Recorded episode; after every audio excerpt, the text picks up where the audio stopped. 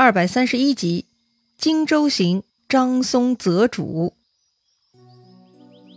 上一回咱们说到，张松第一次见曹操的沟通手段很失败，但幸运的是，他的才能获得了杨修的认可。于是杨修出面协调，帮助张松争取到了第二次跟曹操面谈的机会。按照曹操的指示，第二天呢，杨修就把张松带到了西教场，也就是军兵操练的地方。当时曹操点了虎卫军五万人，在教场中搞了一场大阅兵，那是盔甲鲜明，衣袍灿烂，金鼓震天，戈矛闪耀，四面八方各分队伍，旌旗飘扬，人马腾空，整个军队的军容军姿啊，那是没得话说呀，那是十分雄壮威武啊！看到这么威武的场面，一般人嘛肯定是很赞叹的，甚至被震慑到。但张松不是一般人。他居然斜着眼睛看着一切，丝毫没有大惊小怪，反而啊面露藐视。曹操在高高的点将台上，自然看不到张松的表情，还以为张松看到会怕怕呢。曹操呢故意让张松在下面多看了一会儿，然后再把他叫过来问话。曹操问张松：“你汉中见到过这样的英雄人物吗？”曹操呢这就是在提醒张松。赶紧夸我们呀！赶紧夸呀！但张松呢，似乎没有读懂曹操的潜台词。张松说：“呀，我蜀中没见过这样的军队，我们就是以仁义治理。”哎，你说他这话有多冲？张松不但不夸赞，反而以川中提倡仁义来讥讽曹操，这是暴力。这张松啊，还是跟昨天一样的德行啊，似乎啊，真的不懂情商为何物。他到底是来沟通的呢，还是来吵架拌嘴的呀？曹操看张松根本没有改善聊天的方式，很不开心啊，立刻变了脸色，瞬间呢把脸拉得老长。旁边的杨修看到这幅场景啊，吓得魂飞天外，不断的给张松递眼色，提醒他不要得罪丞相啊。但张松呢，他依旧我行我素，看曹操生气，张松也不害怕。曹操再看看张松。左儿个觉得他猥琐，今儿个觉得他怎么就像一块茅坑里的石头呢？那是又臭又硬啊！曹操又对张松说了：“天下鼠辈，在我看来犹如草芥，大军到处，战无不胜，攻无不取，顺我者生，逆我者死，你知道吗？”张松啊，点点头，他回答说。丞相率兵，所到之处，战必胜，攻必取。我当然知道了。昔日濮阳攻吕布之时，宛城斩张绣之日，赤壁遇周郎，华容逢关羽，割须弃袍于潼关，夺船避箭于渭水，这都是天下无敌呀！什么什么？这张松是吞下雄心豹子胆了吗？曹操吹牛说自己战无不胜，攻无不取，你张松不认同就算了，居然还敢揭曹操的老底，隶属曹操之前多次的战败经历，哎，这样就是对着曹操啪啪打脸呐！张松是不想活了呀！哎呀，这话可把曹操给气坏了。当年濮阳攻打吕布，曹操大败，在濮阳城跟吕布狭路相逢，曹操呢是扮作猥琐小兵，才从吕布眼皮子底下逃走的。宛城战张绣，曹操贪恋女色，霸占张绣婶婶，搞得张绣偷袭，害死了长子曹王和爱将典韦。赤壁遇周郎，被东吴火攻，烧得八十三万大军狼狈溃败，简直是奇耻大辱啊！华容逢关羽，更是曹操伏低做小装可怜，才从关羽大刀之下逃得性命啊！割须弃袍于潼关，夺船避箭于渭水，那都是曹操最近跟马超对战的不幸遭遇啊！这该死的张松，句句戳中要害，每一刀都在割曹操的心口啊！把曹操气的是暴跳如雷，忍无可忍了。曹操喝令左右，立刻马上把这个混蛋推出去斩了。张松呢，确实是自取其祸哈，谁也帮不了他。旁边的杨修啊，更是不敢替他辩护一句呀。但是眼下还顾不上对付西蜀，如果杀了张松，激化矛盾，对大局不利呀。所以呢，杨修和荀彧都来劝谏曹操，请丞相息雷霆之怒，以大局为重啊。曹操嘛，非常现实的，生气归生气，脑子还是清醒的啊。所以呢，在众人劝说下，就饶了张松性命，令人乱棒将张松打出了教场。哎呀，那么张松到底为啥说话这么臭呢？他带着地图来到许都，到底是何目的呢？就算他不擅长阿谀奉承，总不至于不会说人话吧？他这到底是怎么了呢？其实啊，张松本意呢是拿着西川地图，将西川州郡献给曹操的。这是他瞒着主公刘璋偷偷做的决定。正因为自己给曹操准备了一份大礼，所以呢，他希望从曹操那儿得到不同寻常的待遇。因此，他不断在试探刺激曹操。哎，这就是张松脑子抽风的真正原因了。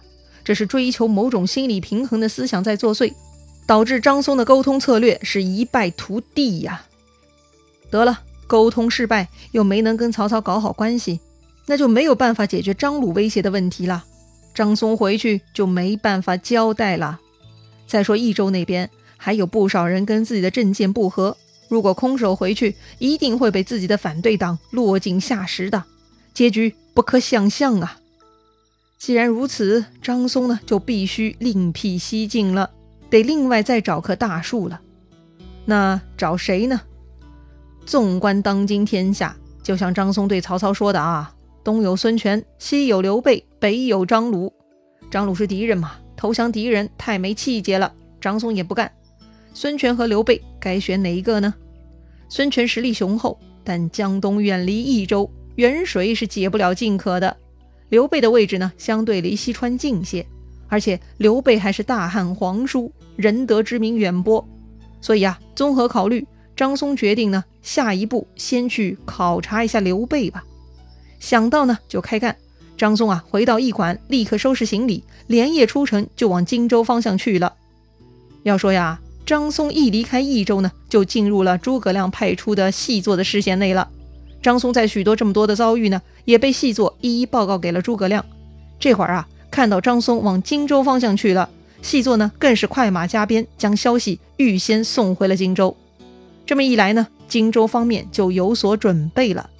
在诸葛亮、庞统等的策划下，荆州方面做了十分夸张而充分的准备，让张松体验了一把冰火两重天呐。他是从许都的冰窖来到了热情似火的荆州啊。张松体验的第一个环节呢，就是刘备集团对他的热情迎接。哎，有多热情呢？哼，光是迎接就分了三个层次。首先，张松刚刚离开豫州，到达荆州接壤的边界，赵云呢早早带人在那儿等待迎接张松了。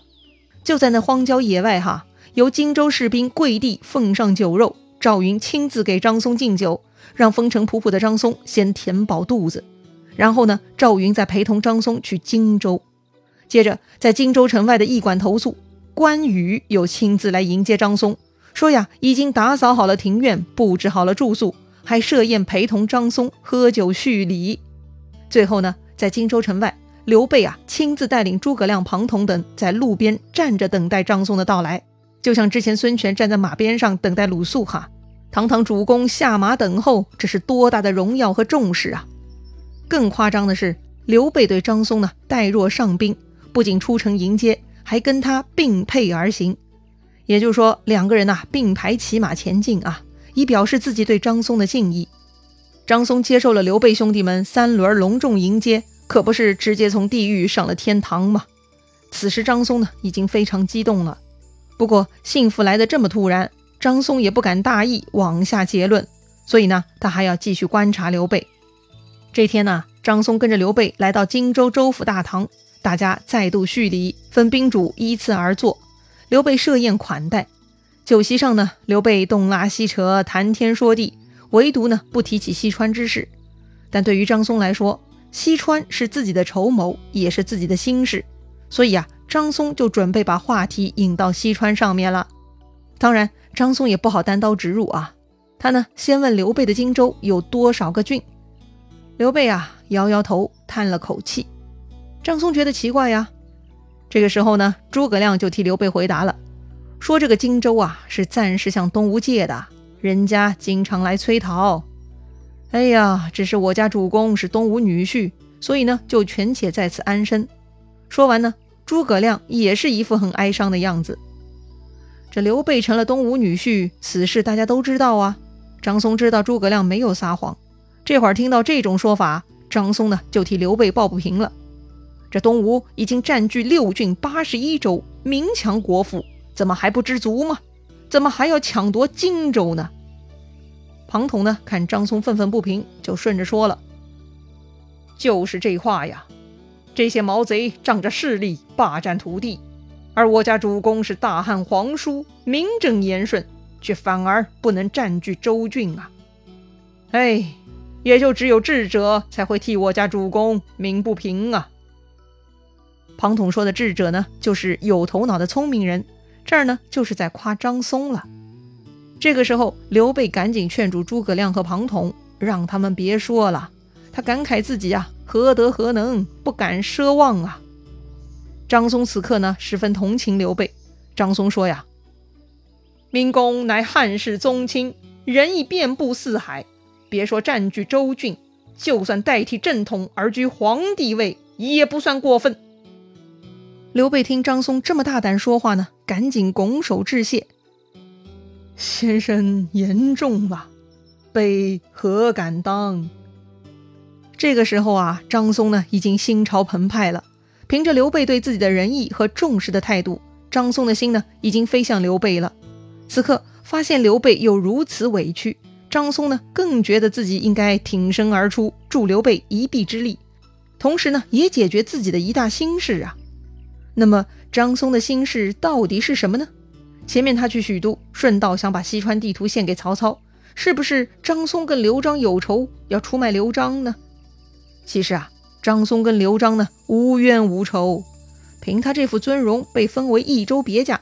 说来，刘璋对张松应该也是有知遇之恩才对呀。那么，为什么张松要出卖刘璋呢？说来话长，咱们简单概括一下，主要呢是刘璋暗弱，手下的臣子啊是五花八门，各种各样，各自为政，所以呢，臣子之间的同僚内斗情况十分严重。在张松和他的好朋友们看来啊，刘璋的管理能力实在太弱了，长此以往，荆州一定会被别人吃掉。张松他们呢，早晚会被刘璋连累，成为阶下囚的。基于这样的考虑啊，张松呢就想先发制人，采取主动。与其被动挨打，不如主动寻找英明主公来接管益州。这样呢，既造福益州，又保全自己，一举两得呀。所以张松这次出门呐，就是来考察、寻找新的老板，邀请新老板来解放益州啊。好吧，既然如此，张松跟刘备能否一拍即合呢？张松愿意拿出地图吗？刘备又会如何掌握平衡，进取的同时又能保住自己仁德的美名呢？咱们下回再聊。